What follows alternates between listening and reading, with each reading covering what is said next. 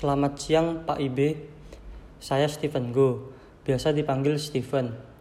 Pada kali ini saya akan menjelaskan mengenai mengapa musik barat yang berkembang di suatu negara tidak akan sama dengan negara yang lainnya. Namun, jauh sebelum itu, saya pertama-tama akan menjelaskan mengenai apa itu musik barat.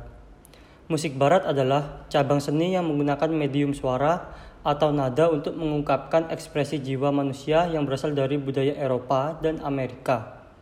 Musik barat atau yang dalam bahasa Inggris disebut sebagai western music ini adalah jenis musik yang paling populer di seluruh dunia.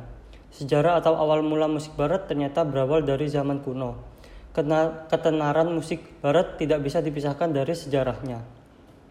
Walau kini musik barat lebih dikenal karena Amerika Serikat dan Eropa, namun ternyata musik barat pertama kali ditemukan di Timur Tengah kuno serta Mesir.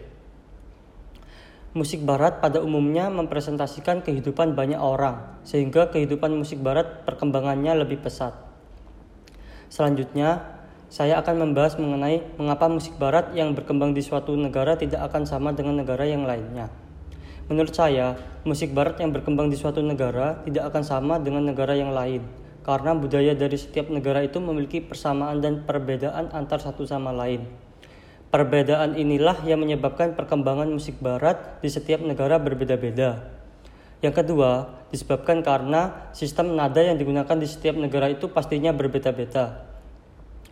Kedua hal itulah yang menyebabkan mengapa musik barat yang berkembang di suatu negara tidak akan sama dengan negara yang lainnya. Terima kasih.